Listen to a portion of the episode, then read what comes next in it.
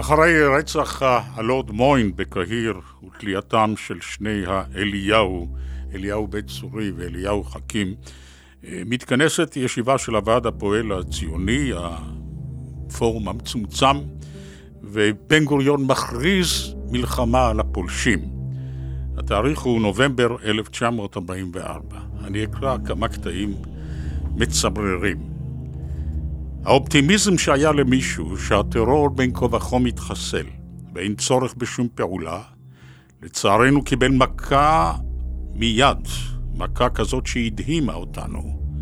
ולאחר ששמענו על רצח לורד מוין, אם כי מלכתחילה כאילו היה ספק מי הם הרוצחים, ואנחנו חיכינו עד הבירור, חשבנו לחובתנו כמוסד אחראי לתנועה הציונית לפעול ברגע הראשון שניתן לפעול, והפעולה הייתה לפנות ליישוב בארבע תביעות. א', שיקיאו את אנשי הטרור מתוכם.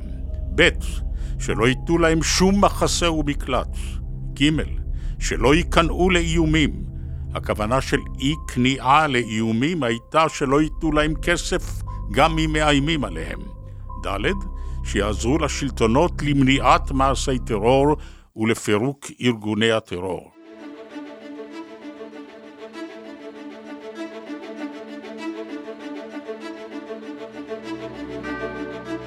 אתם מאזינים לכנסת קאסט, ההסכתים של ערוץ כנסת. עכשיו פרק חדש של מלחמות היהודים, עם ירון לונדון.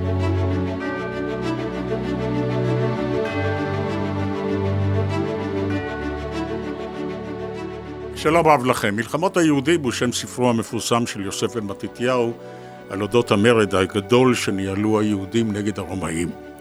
המסורת תולה את תבוסתם של היהודים בבריבות הפנימיות על קמצא ובר קמצא חרבה ירושלים, זהו המשל הגדול על הסיבות לחורבן, אבל בדרך כלל אנחנו מתפארים בתרבות מחלוקת. היהודים ידעו לתרגם את המחלוקות ביניהם לעיונים, לשאלות אה, פילוסופיות וכדומה, וזו כמובן איננה אמת, היהודים ידעו לריב כהלכה, ופעמים אחדות בתולדותינו סיכמנו את, סיכנו את עצם קיומנו כעם בגלל המחלוקות האלה. סדרת ההסכתים האלה, שתיקרא כפי שאתם שומעים, מלחמות היהודים, עוסקת באותם אה, קונפליקטים עמוקים. והיום אני אשוחח עם ההיסטוריונית אניטה שפירא, על המחלוקת שקרבה את היישוב היהודי בארץ ישראל למלחמת אזרחים. אה, המחלוקת הזאת התחוללה בעצימות משתנה בין ראשית שנות ה-30 עד חודשים אחדים אחרי מלחמת השחרור, זאת אומרת אה, שנים ארוכות. אה, מצד אחד עמדה ההסתדרות, ההסתדרות הציונית, שזה היה הגוף היציג של הציבור העברי בארץ ישראל, ומהצד השני הפורשים. עכשיו, לרשות ההסתדרות הציונית אה, עמדה מיליציה, מיליציה מזוינת שמנתה כמה עשרות אלפי אנשים בתקופות מסוימות, אולי אף אה, כ-80 אלף איש, וזה עד מלחמת השחרור. מלחמת השחרור זה סיפור אחר. ומהצד השני, מיליציה של ההסתדרות הציונית החדשה, הצוהר, בראשותו של ז'בוטינסקי, ואחר כך אה, בגין, ולה גם כן מיליציה, אבל היא מנתה רק כמה אלפים, כחמשת אלפים, ללא כל האינטרנט, ללא כל הארסנל הגדול של קיבוצים והסתדרות עובדים שעומדת לעזרתם וכולי. ואחר כך נוספה עוד מחתרת או עוד ארגון קטן, לוחמי חירות ישראל. אני אציג את האורחת שלי לצורך אה, השיחה על הנושא הזה, המומחית ממדרגה ראשונה. היא אניטה שפירא, היא פרופסור אמריטה להיסטוריה של עם ישראל באוניברסיטה אה, בתל אביב, היא כלת פרס ישראל, ואני לא אתחיל למנות את רשימת פרסומיה, מפני שאת הפרסים והתארים שהיא קיבלה ואת המשרות הציבוריות שהיא מילאה, כי אם אעשה זאת, לא יוותר לנו זמן לשיחה. תודה רבה שהצטרפת אלינו, פרופסור שפירא, תודה רבה לך. איך הוקמו, באילו נסיבות הוקמו ההגנה והאצ"ל? ההגנה הוקמה ב-1920, אה, אפילו לא כארגון של ההסתדרות, כי ההסתדרות עוד לא קמה, אלא של אחת ממפלגות הפועלים, לנוכח המתחים שהתבררו אה, עם הערבים לאחר שהבריטים כבשו את הארץ. האצ"ל הוקם, כ... אתה אמרת, הפורשים, זה כינוי הגנאי שהם קיבלו מהארגון שהם פרשו ממנו. בהתחלה כל היישוב היה מאורגן בהגנה, שזה ארגון אה, הגנתי מובהק, מיליציה שנועדה להגן על החיים והרכוש, לא יותר מזה. אבל בראשית שנות ה-30 אה, קם אברהם תהומי, שהוא נחשב אה, כנציג מה שנקרא הכוחות הלא הסתדרותיים, אה, והחליט לפרוש, לא כל כך בגלל סיבות ביטחוניות, כמו הייתי אומרת, מסיבות חברתיות, כלכליות, פוליטיות. למעשה, ההתחדדות בין הפורשים, ואני אומרת בכוונה הפורשים, ולא המפלגה הרוויזיוניסטית ולא בית"ר, אה, כי זה לא אותו דבר, אה, זה קרה ב-37. אבל אם אנחנו נלך לתחילת שנות ה-30, המאבקים בין הבית"רים לבין ההסתדרות, ההסתדרות העובדים, לא ההסתדרות הציונית, היו בעיצומם בשנת 32-33, וגלשו להתנגשויות פיזיות, כמו שאתה אמרת, מלחמת אחים, אה, בין הבית"רים לבין פועלי ההסתדרות. מה הסיבה? הבית"רים כפרו בהגמוניה של הסתדרות פועלים אחד, של יוניון נכון, אחד? נכון, נכון, והם לא רצו להיכנס לארגון שהיה לו גוון סוציאליסטי. הם היו לא סוציאליסטים, ולכן הם פנו לקבל תעסוקה ישירות מהמעסיקים. ואילו אלה נהנו מאוד מהרעיון שהנה יש פועלים שמאתגרים את שלטון ההסתדרות. וככה בשנת 33, ברחובות תל אביב, התפתחו תגרות ומלחמות אחים כמעט. מי זכאי לייצג את הפועלים מול מעסיקיהם?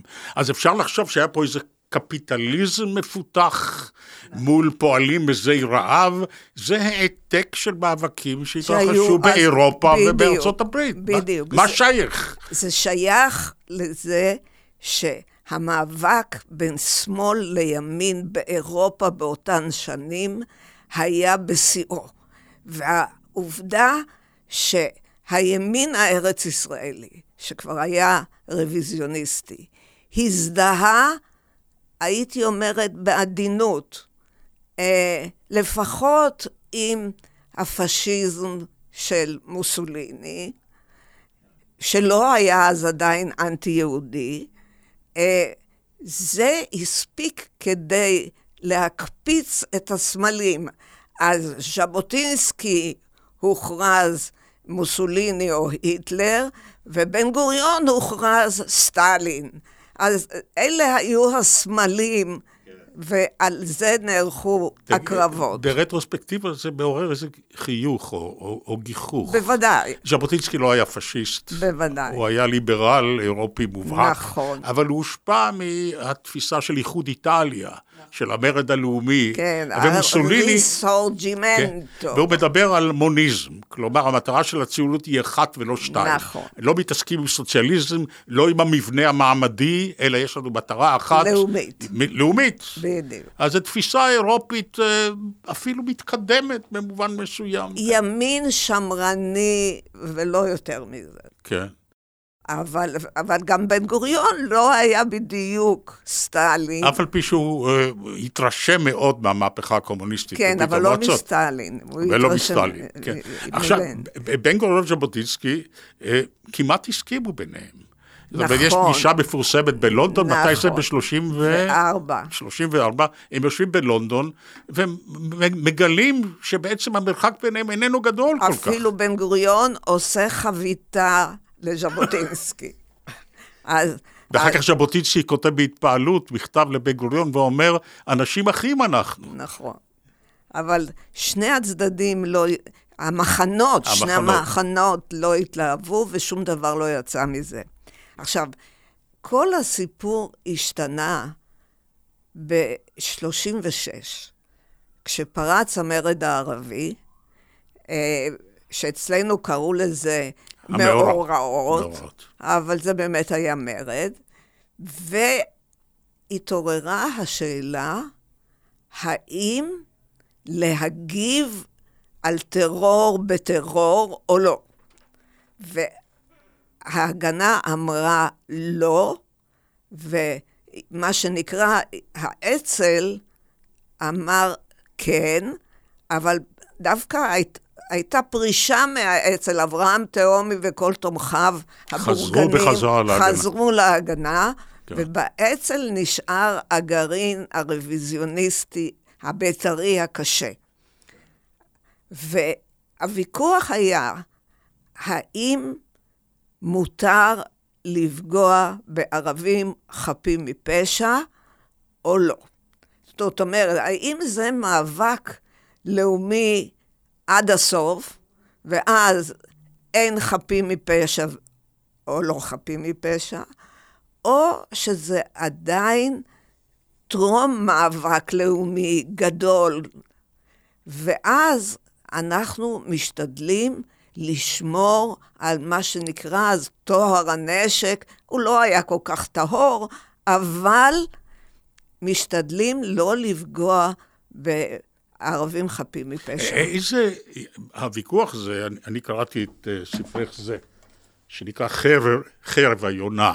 השם הוא נהדר, זאת אומרת, ליונה יש חרב, ולפעמים היא שולפת את, את התופרים שלה, שבחרבות שלה. ויש פה פרק מרתק על הוויכוחים האידיאולוגיים בשאלה האם להפעיל טרור קולקטיבי, כלומר האם להניח חבית, חבית של נפץ בשוק ערבי כתוצאה מהעובדה שאוטובוס אה, יהודי נורה בדרך ונהרגו כך וכך אנשים, אפילו אדם אחד. אה, האם זה מותר מבחינה מוסרית, והאם זה מותר מבחינה פוליטית, נכון. מדינית. כי השיקול, כפי שאת מסבירה, הוא כפול. נכון. מצד אחד, הייתה רתיעה של יהודים מאוד מסורתית להימנע משפיכות דמים, גם בתוך מחשבה לטווח ארוך, אנחנו עתידים לשבת עם הערבים בארץ הזאת לדורות. אבל היית, היה גם שיקול פוליטי קר, והשיקול הפוליטי אמר, אנחנו לא רוצים לתת לבריטים שיציגו את הסכסוך כאילו זה בינינו לבין הערבים, ושני הצדדים אותו דבר. אנחנו רוצים להבליט את זה, שפה יש צד אחד תוקף, והצד השני. נפגע ומתגונן.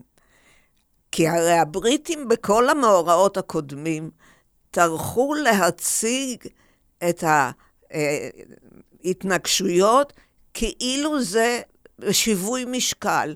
הערבים והיהודים, שניהם תוקפים זה את זה. ואנחנו שולטים כאן כדי להשליט צדק. בדיוק, בדיוק. ואילו הפעם ההבלגה נועדה להבליט את העובדה שהיהודים מותקפים, והצדק אומר לא לשלול מהם את זכות העלייה, לא לשלול מהם את האפשרות אה, של רכישת קרקעות, ולא להעניש אותם על ידי זה שייתנו לערבים את אה, הזכויות הפוליטיות אה, על הארץ. מה, שה, מה שהערבים דרשו. וזה עבד, זה עבד יפה מאוד, לפחות כמה זמן. הייתה איזו אשליה עדיין, לפחות במה שמתואר היום, במונחים של היום, השמאל הישראלי. נגיד חוגי השומר הצעיר, שבעצם הקונפליקט איננו קונפליקט בינינו לבין בריטניה, בינינו לבין הערבים, נכון. סליחה. זה בין הפרולטריון הערבי לבין הפול... והפרולטריון היהודי נגד הקולוניאליזם הבריטי. נכון. והמאבק הוא משותף, ויהודים וערבים צריכים לשתף פעולה ביחד. ובעצם ההתפרעויות של הערבים זה פרי של הסתה. נכון, של האפנדים. של האפנדים כן, הערבים, כן. נכון? של נכון. בעלי הרכוש הערבים. נכון. הם מסיתים את הפועל הערבי החף נכון, מכל זדון נכון. נגד היהודים. אבל עכשיו- אין לנו קונפליקט איתם. זה, זה, זו תפיסה שהתחילה בשנות ה-20, כשבעצם תנועת הפועלים ראתה את עצמה בקונפליקט. איך היא יכולה להיות אה, בהתנגשות עם תנועה לאומית אחרת? אז אמרו, לא, אין תנועה לאומית ערבית. מה יש? יש הסתה של האפנדים וכהני הדת. הפועלים, אנחנו נחנך אותם, והם יבינו שאנחנו אחים, והשורשים שלנו, כמו שאמר בן גוריון, מסתרגים ביחד מתחת לקרקע. אבל מי שהבין היטב, יש לומר, זה זאב ז'בוטינסקי. ז'בוטינסקי הבין, גם הם הבינו. הרי כשאתה קורא את מה שהם אמרו, אתה רואה שבעצם, יש שניות. בדיוק, כן. אמנם מדברים... היום קוראים לזה פוליטיקלי קורקט. כן, אמנם כן. מדברים על ההתנגשות בהאפנדים והציונות, אבל למעשה הם יודעים שההתנגשות היא לא רק עם האפנדים. ובמאורעות 30 ו- 29, בן גוריון אמר את זה חד וחלק.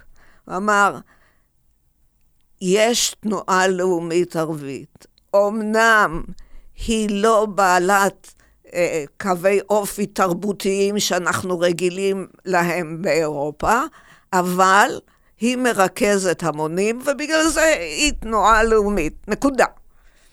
אבל השומר הצעיר עדיין לא יכול היה לקבל את זה, והאוטופיזם הנאיבי שלו נמשך עוד הרבה זמן אחרי זה. באירופה הוא נגמר עם מלחמת העולם הראשונה. לפני כן ארגוני הפועלים הסוציאליסטים באירופה בטוחים שפועל גרמני לא יירה בפועל צרפתי. בוודאי. עד הירייה הראשונה. נכון, נכון מאוד, נכון מאוד. אבל אצלנו, התמימות הזאת, בגלל חוסר הניסיון הפוליטי, נמשכה אצל לא מעטים גם אחר כך, אפילו עד הקמת המדינה. הרי השומר הצעיר גם בשנות ה-40 עוד מדבר על מדינה דו-לאומית ומתנגד לתוכנית בילטמור וכיוצא בזה. כלומר, היהודים קשה להם להשלים שהם נמצאים בהתנגשות בלתי נמנעת מול התובע האחר לזכות על הארץ. המנסח הנפלא ביותר הוא, בכל זאת, ועובדה שאותו אנחנו זוכרים, זה ז'בוטינסקי בקיר לברזל. זה הוא נכון, עומד בכ- בכמה משפטים הוא- נפלאים, הוא אומר את האמת לאמיתה. זה נכון, אבל, אבל, אני מרשה לעצמי לומר שכשז'בוטינסקי אמר את זה, זה לא היה מן התבונה. למה? מן התבונה הפוליטית. כי ראשית כל, אנחנו היינו חלשים מדי כדי לדבר על קיר ברזל. שנית, אנחנו היינו תלויים בבריטים. אם אנחנו נציג את העתיד כרווי דמים ורווי התנגשויות, למה שהבריטים יג... לא יגידו, סליחה, תישארו אתם עם הצרות שלכם ואנחנו נחזור הביתה? וזה הרי בסופו של דבר מה שקרה. כן. עכשיו, ז'בוטינסקי בפועל, המדיניות שלו הייתה יותר פרו-בריטית, נכון. מפני שהוא השעין את כל, השליך את כל יהבו על על, זה- כך שאנחנו היהודים עם השפעתנו בארצות הברית, או עם האשליה של הכוח היהודי הבינלאומי, נצליח להשפיע על הממשלה הבריטית שתהיה לטובת הצהרת בלפור, הגשמת הצהרת בלפור. נכון, נכון. והוא משנה פתאום את השקפתו לחלוטין, עם המאורעות, נכון? נכון. הוא לא משנה. המאורעות ב-36-9, אני מתכוון. הוא לא משנה. נורא מעניין. הוא עדיין מחזיק באותה עמדה. אבל הקולות מלמטה, מהקהל שלו, נשמעים אחרת. באספת בית"ר ב-38, בוורשה, אני חושבת שזה היה בוורשה, אה, מופיע, הם, הם מדברים על השבועה של אה, בית"ר, לא ארים את ידי אלא להגנת... אה, להגנתי. להגנה, אלא להגנה. כן. ואז קם איזה אה, דרדק אחד ש- שקוראים לו מנחם בגין, ואומר, לא, צריך גם להוסיף ולהג... ולכיבוש מולדתי. וזה היה זריקת אתגר לז'בוטינסקי, כן. ובהתחלת ההתערערות של השליטה שלו על אצ"ל. של ז'בוטינסקי. כן. כן. זאת אומרת, הייתה אצ"ל בארץ, ז'בוטינסקי לא בארץ בכלל. נכון. אה, ואין לו יכולת כמו לבן גוריון, ששולט ב- בכוח נכון. של המיליציה שלו, ההגנה, ז'בוטינסקי לא פה. נכון. אז uh, מי ששולט זה אנשי המקום. בגין עוד איננו כאן, בגין מגיע רק עם צבא אנדרס עד ב-42, ארבע- 43, 43, אה, והחבר'ה רוצים דם. נכון. דם יהודי נשפך, אנחנו ניתן להם באבי אביהם. בדיוק, בדיוק. ועל זה בעצם הוויכוח של ההבלגה. כי הפוליטיקה של אה, בן גוריון, של הנהל- הנהלת הסוכנות, הייתה הבלגה. הימנעות מפעולות נקם. לעומת זאת, האצ"ל ראה בזה מכשיר שירתיע את הערבים. עכשיו, אי אפשר להגיד שהנוער של השמאל לא נמשך גם הוא אחרי הסיפור הזה. בחורים צעירים שרואים שהדרכים בחזקת סכנה, ששדות נשרפים, איך אפשר להגיד להם לאורך זמן, אל תגיבו? הרי כל האתוס הציוני בנוי על זה של ביאליק בעיר ההרגה. כן. שהיהודים חייבים להגיב, חייבים להגן על עצמם. ולכן יש גם התפתחות בשמאל, ומופיעים הפושים, פלוגות השדה, הטנדרים, הנוטרים, ופתאום יש מיל... מיליטריזציה של הנוער לא רק בימין, אלא גם בשמאל. אני, אני זוכר מ, מילדותי, אני איחרתי בכמה שנים להיוולד, ולא חוויתי את המאורעות, למרות שנולדתי, הייתי, שהמדינה נוס, נוסדה כשאני הייתי כבר בן תשע, אבל את החלק הזה, לא, אבל מפי החברים של אחותי הגדולה, אני שומע שירים כמו סרסנוך היה מוחמד. כן. זה שיר מאוד ידוע, סרסנוך, סרסנוך היה מוחמד. עכשיו, לימים התברר לי, ואפילו הכרתי את האיש שביצע במו ידיו את הניתוח הזה, שהיה איזה אנס שהתעלל בבנות יהודיות בטבריה, והפלמ"ח החליט לגמור איתו את העניין, ובאמת תפס את הבחור הערבי הזה, שהיה איש מכובד, וכרת לו את עבר המין. עכשיו, האיש הזה לימים היה אלוף בצה"ל, ואפילו נשיא של אוניברסיטה מאוד חשובה במדינת ישראל. מה אתה אומר? כן, את יודעת מי הוא? לא. את מכירה אותו, אני אלחש לך אחר כך באוזן. זה סיפור מאוד ידוע. וזה הפלמ"ח, המוסרי. נכון, כן? נכון, נכון. נכון. אז הבעיה היא באמת גם מתחילה בעיה ביצועית. כשיש מלחמת דרכים ואתה מצליח נגיד ללכוד את uh, התעמלן הערבי מהוועד הערבי העליון, החבר של חוסייני, אתה יכול להרוג אותו. מה אתה עושה כשיורים ובורחים? בדיוק. איך אתה נלחם נגד גרילה? כן. וזאת בעיה שכל צבא מודרני אה, ששלט על אוכלוסייה עוינת, נתקל בה. ואצלנו הפתרון נמצא על ידי יצחק שדה, ואחר כך הוא קיבל את הגושפנקה שלו מווינגייט הבריטי, שלא היה לו את ההיסוסים היהודיים לגבי שפיכות דמים, הוא לימד את אנשי ההגנה, עוד לא היה פלמ"ח, שצריך להילחם בגרילה באותן השיטות, יחידות קטנות, ניידות, אה, אה, מערבים וכיוצא בזה. כן. כל זה קרה בין 36 ל-39, אבל... אבל אז פורצת מלחמת העולם השנייה. רגע, אבל כן. פה קרו עוד כמה דברים. קרה קודם כל העניין הזה של עולה הגרדום הראשון. שלמה בן יוסף, הוא זרק אה, רימון על אוטובוס בראש פינה, ולא קרה כלום. אבל הבריטים הפעילו עליו את חוקי החירום שהם הפעילו בלי בעיות על עשרות ערבים. ולמרות מחאות ובקשות ותחינות, הוציאו אותו להורג. והמושג וה, הזה, עולה גרדום, הפך למושג מפתח במיתולוגיה של האצ"ל, ומושג פסול אצל השמאל. וזה רק מדגיש את ההבדלים במיתולוגיה בין שני הצדדים האלה. כן. אה, בכלל, אה, נדמה לי שאצל האצ"ל המילה, אה, השיר מרומם הנפש. נכון. יש לו משמעות גדולה יותר מאשר בשמאל. נכון, נכון. הפטפוטים בשמאל, אני אפילו עוד זוכר את זה, כי אני בא מהחוגים האלה, מה אתה מפטפט, תעשה.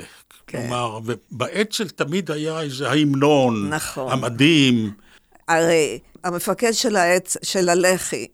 אה, יאיר? יאיר. אברהם שטרן. אברהם שטרן כתב את המנון האצ"ל, חיילים אלמונים הננו בלי מדים. מדים. אה, אה, אנחנו גויסנו לכל החיים, משורה ישחרר רק המוות. אני לא זוכרת אצל ההגנה שיר כזה. מה יש אצל ההגנה מקסימום? לא, יש טרומפלדור נפל. כן, בגליל, אבל, כן. אבל, אבל השיר מאותה תקופה... בעד עמנו, בעד ארצנו. כן, אבל באותה תקופה, כן. מה השיר שהפושים שרים? הם שרים את כבוד המחרשה נשאו לך בחורייך, עכשיו הם נושאים לך. נכון. את הרובים. את הרובים, כן. אורי צבי גרינברג, שמתחיל כסוציאליסט, על אה, שלמה בן יוסף, הוא כותב אחרי שהוא עולה לגרדום, הוא כותב אה, דברי נבואה. לא, הוא כותב אז... לפני שהוא עולה לגרדום. אה, לפני שיהיה... אבל זה, זה, זה כאילו הוא מקדים, אה. הנבואה מקדימה את המעשה. מסע דווי ומסע גיל, הוא כן. כותב. אני שומע הרבה יללות באוזניי. אני רואה הרוגים וטבוחים ובעירות.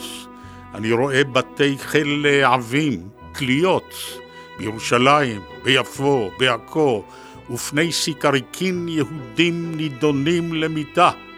אני רואה איך הללו הולכים לתלייה, ושחרית ירושלים בשעבת פניהם. ואני רואה כבר סיעת אווירוני במחוג על פני הר הבית חגה ביום חג. אני רואה המוני חוגגים עת יורים אל נחל קדרון אלפי יריות כמספר שני העינות. אני רואה הר הבית כסיני בוער, ורוכב שוטט אש בחצוצרה מחצר, ודגל דוד במגדלו של דוד. זאת אומרת, עולי הגרדום האלה יביאו את הגאולה. כן, אבל הדבר המדהים הוא שהוא כתב את זה לפני. לפני. הוא, הוא... כת... הוא כתב את זה כהשראה. עכשיו, נורא מעניין, הרי ב-40 בערך הוקמה לח"י. או, אז פה אנחנו מגיעים למחתרת השלישית, לארגון השלישית. עכשיו, לח"י ואצ"ל הם לא בדיוק אותו דבר, למרות שלח"י צמחה בחיק האצ"ל. אבל אצ"ל היה מושפע מה... מהמיתולוגיה ומהרטוריקה הפולנית. כן. רואים את זה נורא ברור. אה, זה פילסוצקי בהתגלמותו. אני צריך להגיד משהו על ההיסטוריה הפולנית שכך. אה, פולין אה, מדינה נצורה. על ידי המעצמות הגדולות של אירופה, על ידי נכון. אוסטרו-הונגריה, על ידי פרוסיה, ועל ידי רוסיה. נכון. והגורל שלה הוא איום ונורא. שלוש פעמים מחלקים אותה לחתיכות. כן, אחרי מלחמת העולם הראשונה, שסוף סוף פולין זוכה בעצמאותה אחרי מאות שנים, מתעורר שם איזה רגש. פולין היא, היא, היא, היא אולי המדינה הכי לאומית באירופה. נכון. זה, נכון. זה, זה הסיפור. לאומנית. לאומנית. לאומנית. ופילסוצקי הוא המושל של המרשל, כן. בגין מאוד הושפע מה... האתוס הפולני. גם העניין של המדים והטקסים וכל זה, זה לא ז'בוטינסקי. כן. זה פולני. אבל העץ, הלח"י, יאיר זה משהו אחר. יאיר מושפע... אברהם שטרן, המכונה יאיר אברהם שטרן מושפע מאוד מאורי צבי גרינברג. מהמיתוסים שהוא טיפח של מלוכה ובית דוד וגאולה, והמושגים האלה, היה בהם גם משהו אנרכיסטי. כן. בגין לגליסט בסופו של דבר, אבל הלח"י היה בו משהו, נוסח סורל. כשסורל מת, אז באו גם הצרפתי. הקומוניסטים, גם הקומוניסטים וגם הימין הקיצוני, והניחו פרחים על דיג... אני, על אני חושב שבלח"י היה, אם נשמע את עדותו של יצחק יזרניצקי, לימים שמיר, שדודו, נדמה לי, היה אסיר של האנרכיסטים, או הקדם בולשביקים הרוסים, וישב בבית סוהר.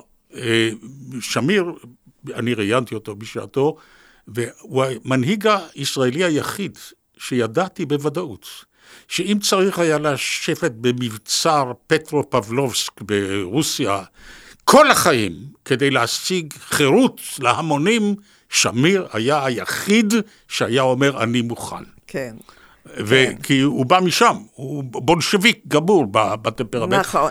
אגב, יש אני לא צריך להזכיר לך, אבל אני בכל זאת אומר את זה למי ששומע. יש מסמך נהדר שנכתב אחרי אה, אה, שהלח"י פוזר והחליט ללכת לפוליטיקה בעקבות אה, מלחמת השחרור והקמת המדינה, בצאת לח"י מהמחתרת. ושם נואמים שלושת המנהיגים של לח"י אחרי מותו של יצחק שמיר. לא ויש, שמיר. של, של, של, של שטרן, אחרי רצחו על ידי הבולשת הבריטית. וזה כבר ב-48' או אפילו תחילת 49', ויש שם שלושת המנהיגים, אה, ויצחק שמיר אומר, אני עוד לא קומוניסט. כי אה, אחד אומר אה, שייב, אומר אלדד, ישראל אלדד, מדבר על, מגד... על המקדש, כן, ועל בדיוק, מלכות בית דוד, והשני ילין מור, הוא כמעט קומוניסט. נכון. ושמיר מהסס. כן. כן. הוא הזרוע הביצועית של הלח"י, נכון. הוא ההורג הגדול, נכון? נכון? נכון. הוא המבצע. כן. אז זה הלח"י, יש שם כל מיני. נכון. נכון? נכון. אבל בשלב הזה, תחת השפעתו של uh, שטרן, הוא, uh, פרוט, הוא פשיסט. נכון. הרי בראשית המלחמה, כש... מלחמת העולם, כשלח"י מוקם, בתפיסה של יאיר, אה, שאומרת שהבריטים הם אויב, אבל היטלר זה רק צורר, כמו שהיו כן. כל השנים לעם היהודי. פוגרמצ'יקים כאלה. בדיוק. אז הם אומרים, האויב של האויב שלי הוא החבר שלי, והם מנסים דבר אל ה... הגרמנים, אל הנאצים. כן. למזלנו, למזלם, שום דבר לא יצא מזה. כן, אבל צריך לקרוא את המכתב שהנהגת הלח"י כותבת אה, לממשלת גרמניה. ואומרת להם, יש לנו אינטרס משותף. בדיוק. אנחנו יכולים להיות חברים מצוינים, אנחנו והגרמנים. נכון. זה אבל מדהים. רוצחים אותו ב-42, נכון? 42. 42. כן. אבל זה מדהים כשאתה ברטרוספקטיבה רואה את זה, שהרי פה הייתה אי התחשבות בכלל ביהדות הגולה. כן. רק פלסטינוצנטריות, רק מה שקורה בארץ ישראל מעניין אותם. והבריטים זה האויב הגדול. תחשוב על זה, אנחנו מדברים אחרי פרוץ המלחמה. זה פשוט לא יאומן. האצ"ל, לעומת זאת, מחליט להפסיק את הפעולות שלו, והוא אפילו מתגייס לעזור לבריטים. דוד רזיאל נהרג בעיראק במרד של אה, רשיד עלי אל-קילני. כן. אז זה אומר משהו על ההבדל בין שני הגופים האלה. ומה קורה אחרי המלחמה? מסתיימת המלחמה, ואז uh, מתחיל המרד הכללי נגד הבריטים. כי נכון. גם שארית הפליטה במחנות, הבריטים לא נותנים לאוניות המעפילים להגיע לחופי הארץ, אה, מתארגנת ההעפלה, אה, אה, ספינות גוששות אל חופי המולדת, הפלמ"ח מתגייס להוריד אותם על הכתפיים מהאוניות, גם, גם האצ"ל וגם ההגנה, או שליחי ההגנה, פועלים באירופה כדי להבריח עולים לארץ. ומה פה, מה, ההמשך הוא שונה לחלוטין, נכון? עכשיו ככה, ב-45, אוקטובר 45, בן גוריון, שיושב בפריז, שולח הנחיה למפקדי ההגנה ל...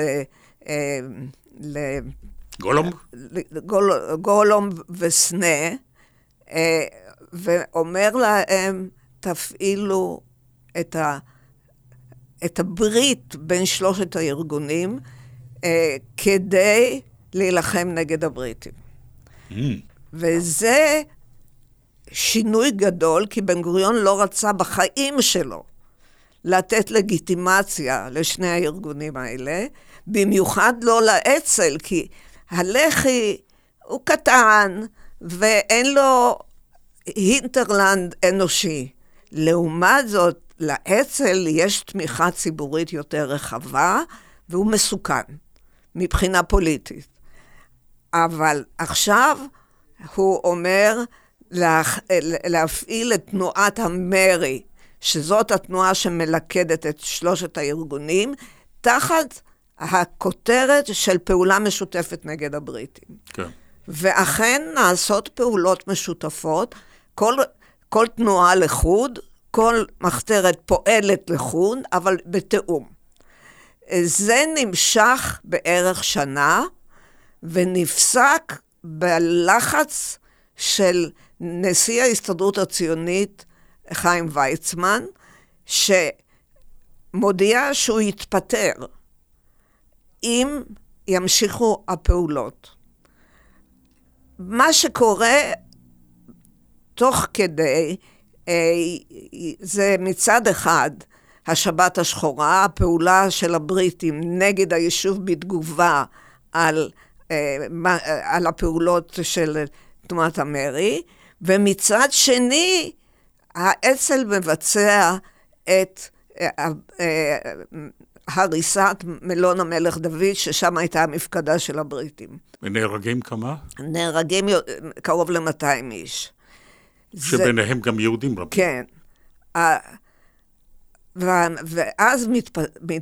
מתפתח ויכוח האם האצ"ל פעל באישור תנועת המרי או לא באישור תנועת המרי.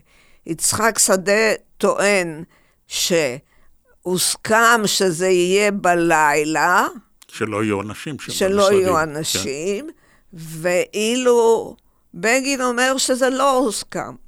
ולך תדע, כן, גם יש טעות אחרת, אה, גם יש טענה אחרת, שהרי חומר הנפץ הוסתר בכדי אה, חלב. וטענה אחת אומרת שהזהרנו את הבריטים לפנות את הבניין, אה, אלא שהם לא שמעו בקולנו וכדומה, או שהייתה איזו תקלה. כן, אבל... אבל זה לא משנה. כן. בהיסטוריה, גם דברים שקורים כתקלה, כן. יש להם משמעות. מכל מקום, אחרי זה, לא הייתה, לא היה שיתוף פעולה. ב-44... מתי נרצח הלורד מוין? זהו, ב-44 נרצח הלורד מוין, ה, אה, השר התושב במצרים. השר על, הבריטי, כן. כן, על ידי שני אנשי לח"י. ושאגב, נותנים, נאומים מרטיטי לב במשפט שלהם אה, במצרים, וכל היישוב מקשיב, במיוחד הנוער שמאוד מושפע מזה. ואז בן גוריון והנהגת היישוב בכלל מחליטים על הסזון. זאת אומרת... אני, אני רוצה לעצור אותך פה, כי אני הכנתי קטע. Okay. פה אוקיי. אני הכנתי משהו לקריאה. וזה הנאום של אה, אה, בן גוריון, שמצדיק את הסזון. זה אחרי שאליהו בית צורי ואליהו חכים, שבמיתולוגיה של הלח"י והאצ"ל נקראים שני האליהו, נכון. נתלים על, אחרי שהם נתפסים אחרי רצח הלורד מוין. אני אקריא רק כמה קטעים, כי הם מדגימים את החריפות והעוינות הנוראה של היישוב המאורגן, בראשותו של דוד בן גוריון, לאנשי האצ"ל שעשו את המעשה. לא, אני... זה לא אנשי האצ"ל. אנשי הלח"י, סליחה. אבל כן. הדבר המעניין הוא שבאמת האיבה היא כלפי האצ"ל, לא כלפי הלח"י. כן, נכון, נכון. אז uh, אני קורא רק uh, כמה קטעים כדי לה, לה, להבין את הרוח של הדברים. האופטימיזם שהיה למישהו שהטרור בין כה וכה מתחסל, ואין צורך בשום פעולה, לצערנו קיבל מכה מיד, מכה כזאת שהדהימה אותנו. ולאחר ששמענו על רצח לוד מוין, אם כי מלכתחילה כאילו היה ספק מי הם הרוצחים, ואנחנו חיכינו עד הבירור, חשבנו לחובתנו כמוסד אחראי לתנועה הציונית לפעול ברגע הראשון שניתן לפעול, והפעולה הייתה לפנות ליישוב בארבע תביעות. א', שיקיאו את אנשי הטרור מתוכם. ב', שלא ייתנו להם שום מחסה ומקלט. ג', שלא ייכנעו לאיומים. הכוונה של אי כניעה לאיומים הייתה שלא ייתנו להם כסף גם אם מאיימים עליהם. ד', שיעזרו לשלטונות למניעת מעשי טרור ולפירוק ארגוני הטרור. קטע אחר, לאחר מה שקרה בקהיר, ראינו עד היכן הסכנה מגעת. לא רק שאין סיכויים להפסקת הטרור, אלא יש חשש חמור להתרחבותו והחרפתו, כי עשינו מאמצים כל הזמן להשפיע על ידי הסברה ופנייה ישירה לקבוצות הטרוריסטיות על ידי הסברה, על ידי שידול, על ידי כל מיני דרכים, ונתברר לנו שאין לזה שום סיכוי. אם כי דווקא יום-יומיים לפני הרצח של לורד בוין, הייתה לנו ידיעה כאילו קבוצת שטרן מהססת. היא שוקלת אם להמשיך בפעולות או לא. אם כי מאנשי אצ"ל נתקבלה תשובה ברורה, לא, הם ימשיכו ויגבירו. והסיכום הוא אומר, אני אומר שני דברים, בן גוריון. מלבד הסכנה האיומה לציונות, יש סכנה לא פחותה ליישוב. אלה המביעים ואומרים אל תביאו למלחמת אזרחים. אני חושב שאלה האומרים זאת אינם יודעים מה הם אומרים. הם אומרים לנו, העם היהודי, כי כאן יושב העם היהודי. והם אומרים ליישוב, כי בבית הזה, באגף אחר, יושב היישוב, אל תעיזו למנוע סחיטות. אל תעיזו למנוע שוד, אל תעיזו למנוע גנבות, אל תעיזו למנוע רציחות על ידי רוצחים וגנבים ושודדים יהודים, כי הם יירו בכם. ואז אתם ודאי גם כן לא תשתקו. זה לא העם הזה, זה לא היישוב הזה אשר יררת. טוב, זה המפתח לטמפרמנט של בן גוריון בתקופת הסזון. מה קורה בסזון? רגע, אנחנו צריכים לזכור שכל מה שסיפרנו קודם על תנועת המרי, זה היה אחרי זה. כי הרצח היה ב-44, והסזון היה מיד אחריו. כן. אה, כי היישוב וההנהלה הציונית פחדו שמא התוכניות שהיו, של... מקץ המלחמה, אה, צ'רצ'יל ינהיג מדיניות פרו-ציונית, למשל, אה, יחזור לתוכנית החלוקה. כן.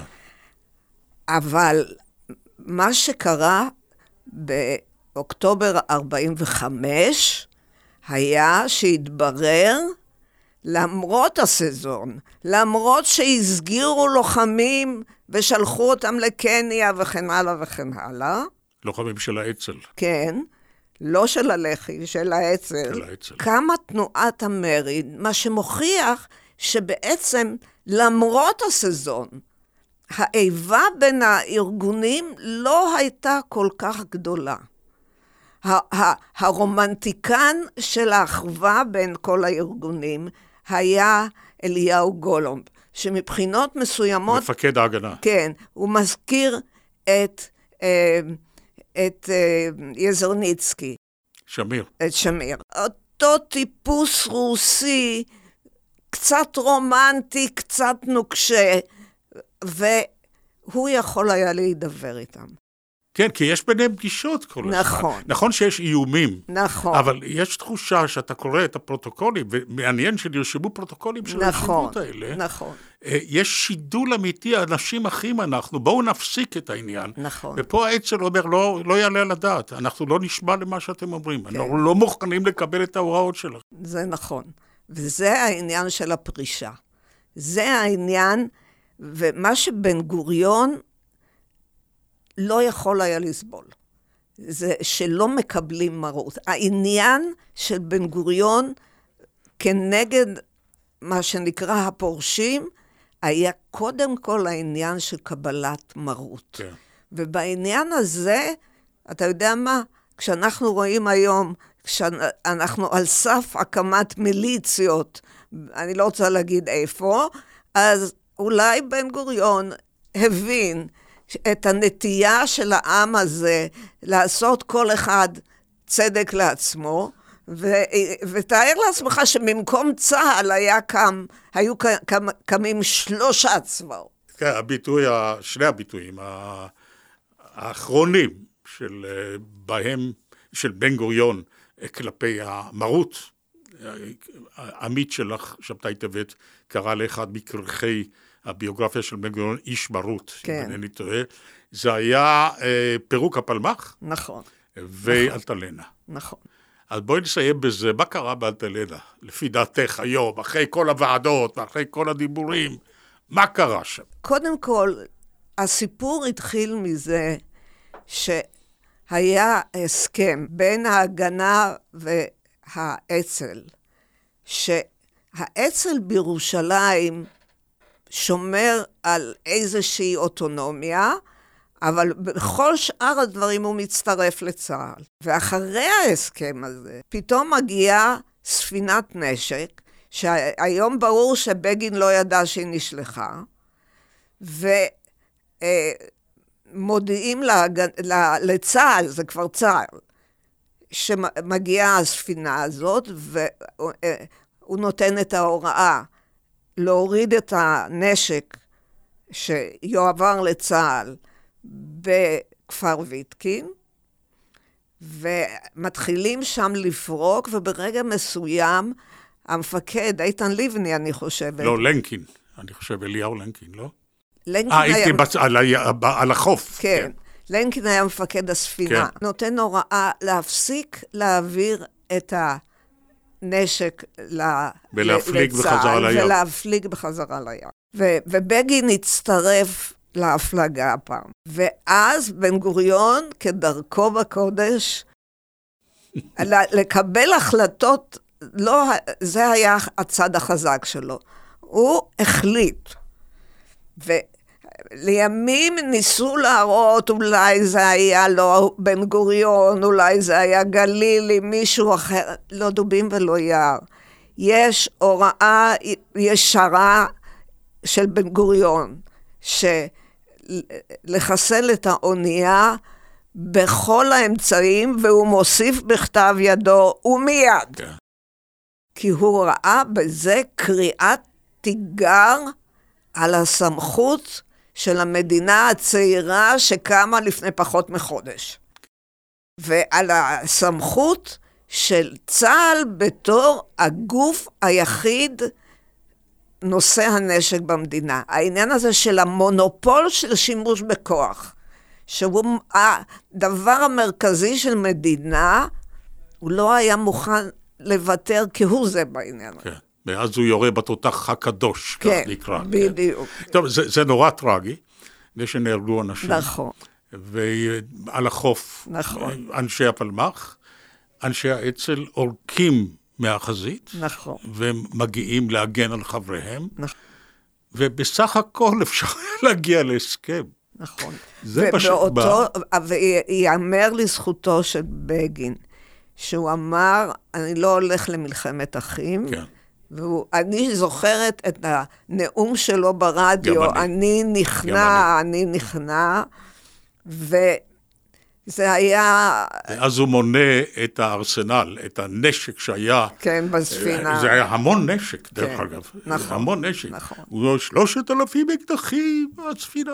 אני זוכר את הספינה הנשרפת, נכון, ואת ה... את הרמקולים שעוברים ברחובות צפון תל אביב ומזהירים אותנו נכון. להיכנס למקלטים כי הספינה עומדת להתפוצץ. אז, אה, אבל הדבר המעניין הוא, אה, פרופסור שפירא, שלמרות שרוב האנשים הצעירים כמובן לא זוכרים את כל הפרטים האלה, אבל ההדים, יש משהו בתת, ה... בתת המודע הקולקטיבי של הציבור הישראלי, שמשמר את זכר היריבות הזו. אה, כן, כי נשאר שמאל וימין, כאילו אותה, כאילו זה המשך, כאילו... אבל זה לא המשך. כאילו הליכוד הוא המשך של תורת ז'בוטינסקי, לא, כאילו, בוודאי שלא. וכאילו השמאל הם בולשביקים, וכאילו... ממש לא, ממש לא, אבל אני רוצה אולי שנזכור דבר אחד, שב-67, בתקופת ההמתנה לפני מלחמת ששת הימים, כשכל המדינה הייתה כמרקחה, והיה משבר מנהיגות, בגין הלך לדבר עם בן גוריון, והציע לו לחזור מפרישתו להיות ראש, ראש ממשלה. ממשלה. כן. זאת בעצם ההכרה של בגין, שבסופו של דבר בן גוריון צדק. וזה לא מקרה היום שבן גוריון אומץ על ידי הימין הישראלי כסמל המיתוס של מדינת ישראל. אני מודה לך מאוד, פרופסור שפירא, תודה רבה. תודה לך.